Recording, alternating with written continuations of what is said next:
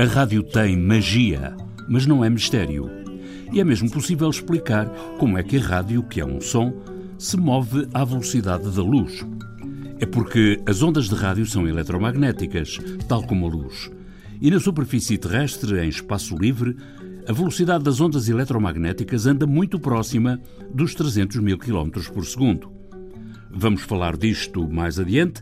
Também falaremos do bom e do mau tempo, da sorte e do azar, da rádio e dos ouvintes, das obras nas torres e antenas de Monsanto e de como os cento e cinquenta mil euros são apenas zero vírgula zero oito por cento da contribuição audiovisual que a R T P recebe.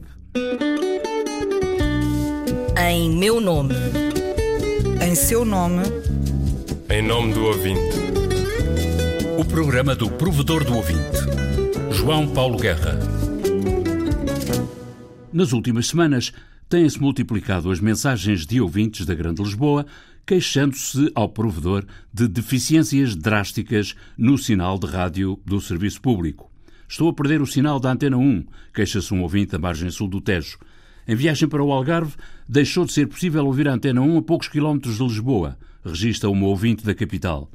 A qualidade da audição é muito má e há uma rádio que transmite praticamente na mesma frequência, observa um outro ouvinte. Desde há uma semana não apanho o sinal da R D P África, queixa-se um ouvinte da Gualva. Para tudo é preciso ter sorte. E em dezembro passado, a rádio do serviço público teve grande azar, quando a tempestade Ana passou por Lisboa.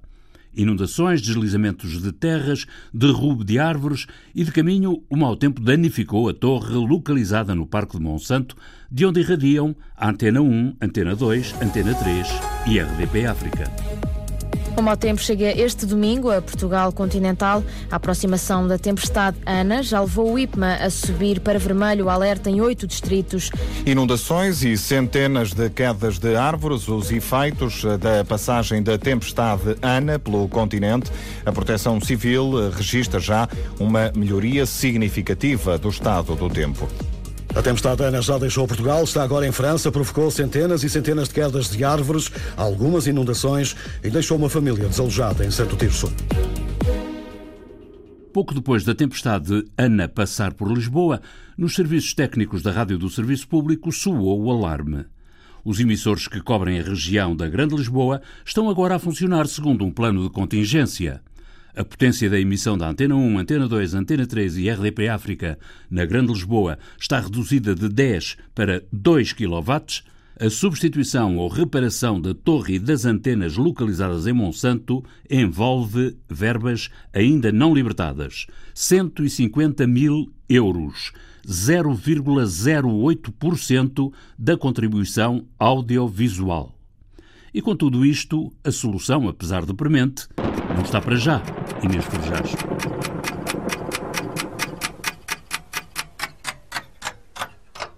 À espera. Precisamos de dinheiro. Assim que tivermos dinheiro... Ana Cristina Falâncio, engenheira responsável pela rede de emissores da rádio, explica o que falta para acabar de vez com a avaria. Temos uma pré-autorização para fazer a intervenção, mas tudo isto, a partir do momento em que se começa o processo, são situações que, em termos internos, levam o seu tempo depois a validar. O orçamento foi pré-aprovado pela administração da R T P, mas ainda não foi libertado. Em causa estão apenas cento e cinquenta mil euros. Para resolver todos os problemas do centro emissor de Monsanto, era preciso o dobro. Ah, trezentos mil euros. O dobro. Era porque emissores custam cento e cinquenta mil. E é por isso que, para já, os velhinhos emissores, também a precisar de substituição, vão continuar a funcionar. A verba autorizada, mas ainda não libertada pela administração, só chega para substituir a torre e as antenas. Investimentos prioritários para a direção técnica da rádio. Absolutamente prioritários. Estamos a transmitir em Monsanto, a partir de Monsanto, com uma antena provisória, pouquíssima potência, enquanto não conseguimos resolver a situação de Monsanto. Quase três meses depois do temporal, as rádios do serviço público continuam a emitir com solução provisória, graças a quatro antenas penduradas na torre da Rádio Renascença, todas viradas para norte, ou seja, para o lado oposto onde se encontram os ouvintes da região de Lisboa.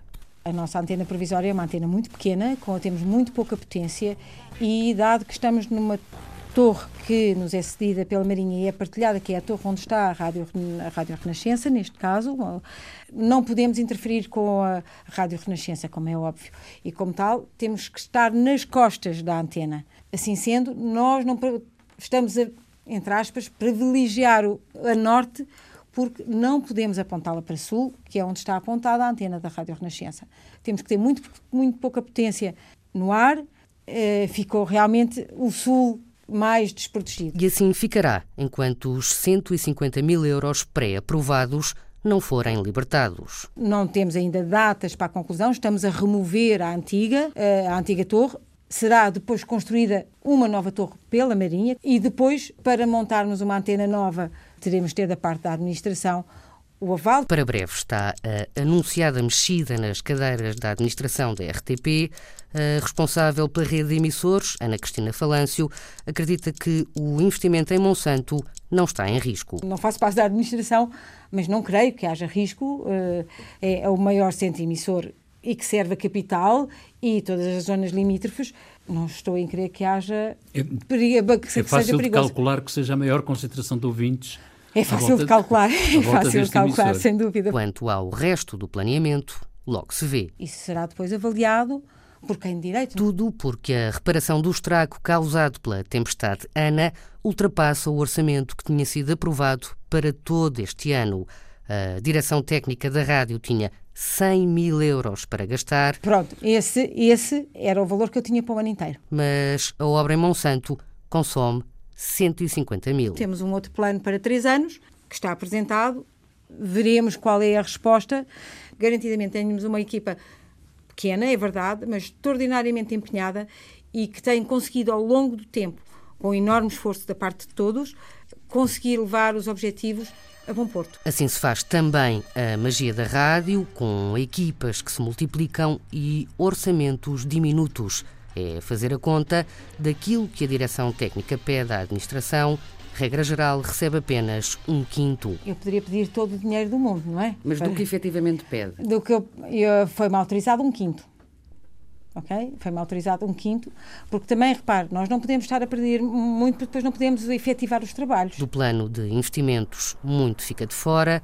Escolhas de Sofia, que já ditaram a morte da onda curta e o desinvestimento na onda média. Tecnicamente, temos que fazer a melhor opção daquelas que servem a maior número de ouvintes ou aquilo que põe mais em causa a rede. Resta a F M, mas com os tostões todos contados, os cortes continuam agora na potência. Nós estamos em crer que conseguimos chegar a todos os nossos ouvintes que estavam até agora cobertos com esta redução de potência e de consumo de energia. A regeneração da rede de emissores da rádio é prioridade para o Conselho Geral Independente.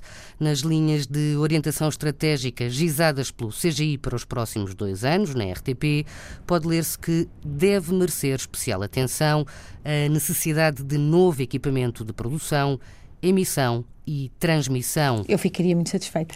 Ana Cristina Falâncio entusiasma-se com esta hipótese. Era algo que me deixaria francamente satisfeita. Ficando restrita àquilo que me foi atribuído, eu ficaria completamente limitada no trabalho que eu poderia fazer. Portanto, eu teria que ver o Monsanto como um trabalho extraordinário e não dentro do plano que já estava aprovado. Mas isso, mais uma vez, não me compete a mim fazer esse tipo de avaliação. Alguém superiormente terá esse papel e falo-á conscientemente com toda a certeza. Ora, em entrevista ao provedor no ano passado, o presidente do Conselho de Administração, Gonçalo Reis, já tinha também admitido uma especial atenção à rádio. Nós levamos o tema da distribuição muito a sério porque a universalidade é uma pedra basilar do serviço público. Intenções ainda no papel, o diagnóstico agrava-se, continuam a faltar os meios. Em dezembro, em consequência da tempestade Ana, a torre que sustentava as antenas da rádio do Serviço Público ficou danificada. E por tempo ainda não definido, ficou reduzida a um quinto a potência dos emissores de rádio do Serviço Público para a Grande Lisboa, o que afeta um quarto do auditório total da rádio do Serviço Público. Este imponderável passou a constituir prioridade para o Departamento Técnico de Rádio do Serviço Público. Imponderáveis à parte, os serviços de Engenharia, Sistemas e Tecnologia da Rádio e Televisão de Portugal têm uma agenda e um calendário, designadamente com vista à regeneração das redes de emissores. A engenheira Ana Cristina Falâncio é quem responde na direção técnica pelas redes de emissores. Todo o nosso plano de trabalho tem a ver com as anomalias que se detectam ou com aquilo que nós queremos melhorar. Neste momento, como deve calcular, não tendo um orçamento ilimitado, nós temos que ir priorizar. E aquilo que temos feito ao longo do tempo é priorizar, sendo que, obviamente, Monsanto, como São Miguel, foram situações que não estavam nem previstas, porque não era de todo pensável, não se, não se tinha detectado qualquer anomalia, não é?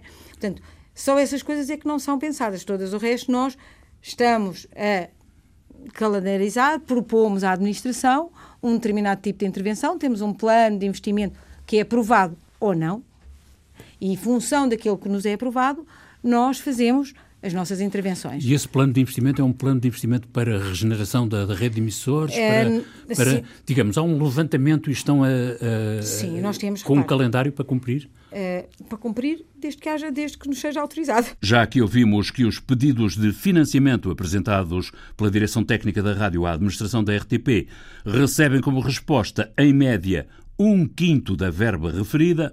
A difusão da rádio será prioridade para as administrações, mas, contas feitas, o que de facto se investe fica muito aquém das necessidades.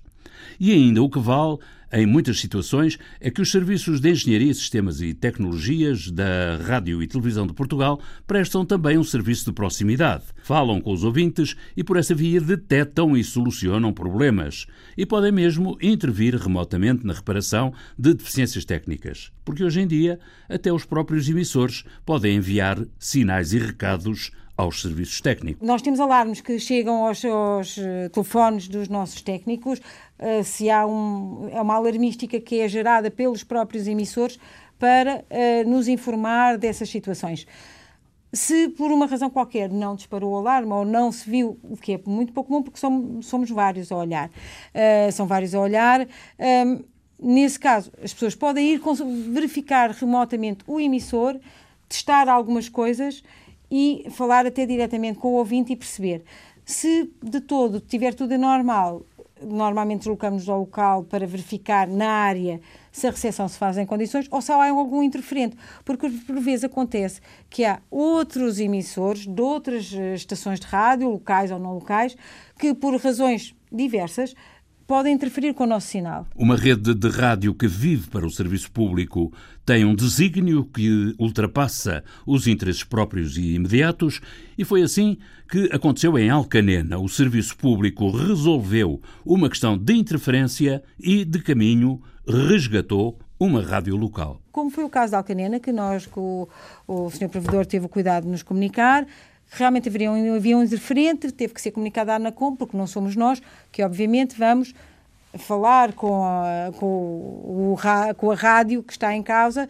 É a ANACOM que faz esta gestão, porque é ela a gestora do espectro.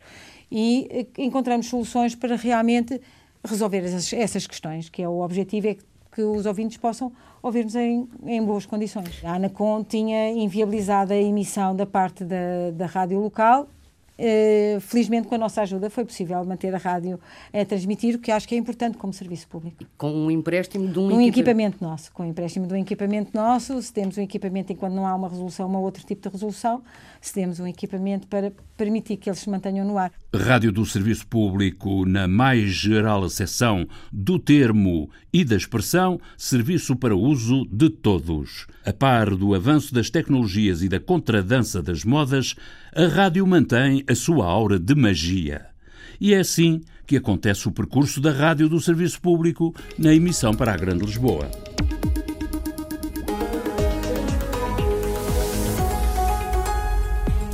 O som produz-se num dos estúdios da sede da Rádio e Televisão de Portugal. Manhã de sexta-feira, está algum frio, amanhã pode chover. Do estúdio, atravessa o corredor para a Central Técnica, de onde é enviado para as parabólicas da Altice, multinacional de telecomunicações, conteúdos, média e entretenimento, com parábolas em Pero Pinheiro. Estes são os grandes temas que dominam a atualidade. Em Monsanto, sintonizam-se os sinais dos satélites que são reenviados para os emissores. Pinamanica em Lisboa e nove francos no Porto, com trânsito parado. E por fim, através das antenas, a emissão de rádio é expedida para os ouvintes. Barcelona aumenta vantagem no Campeonato de Espanha. Tudo isto à velocidade das ondas eletromagnéticas, ou seja, à velocidade da luz. João Aguardela faria hoje quarenta e nove anos de idade. Praticamente instantânea, assim é a rádio. Operações técnicas de emissão de António Henrique e João Carrasco. A música do genérico do programa do Provedor do Ouvinte é da autoria de Rogério Charras, interpretada pela guitarrista portuguesa Marta Pereira da Costa e o contrabaixista camerunês Richard Bona. Sonorização e montagem João Carrasco. Ideias e textos Inês Porjás, Viriato Teles e João Paulo Guerra. Em meu nome. Em seu nome. Em nome do ouvinte. O programa do Provedor do Ouvinte. João Paulo Guerra. Na região da Grande Lisboa, este programa foi para o ar através de uma antena provisória e de emissores F M de dois quilowatts, em vez dos habituais dez quilowatts, à espera de cento e cinquenta mil euros. zero vírgula zero oito por cento da contribuição audiovisual que a R T P recebe.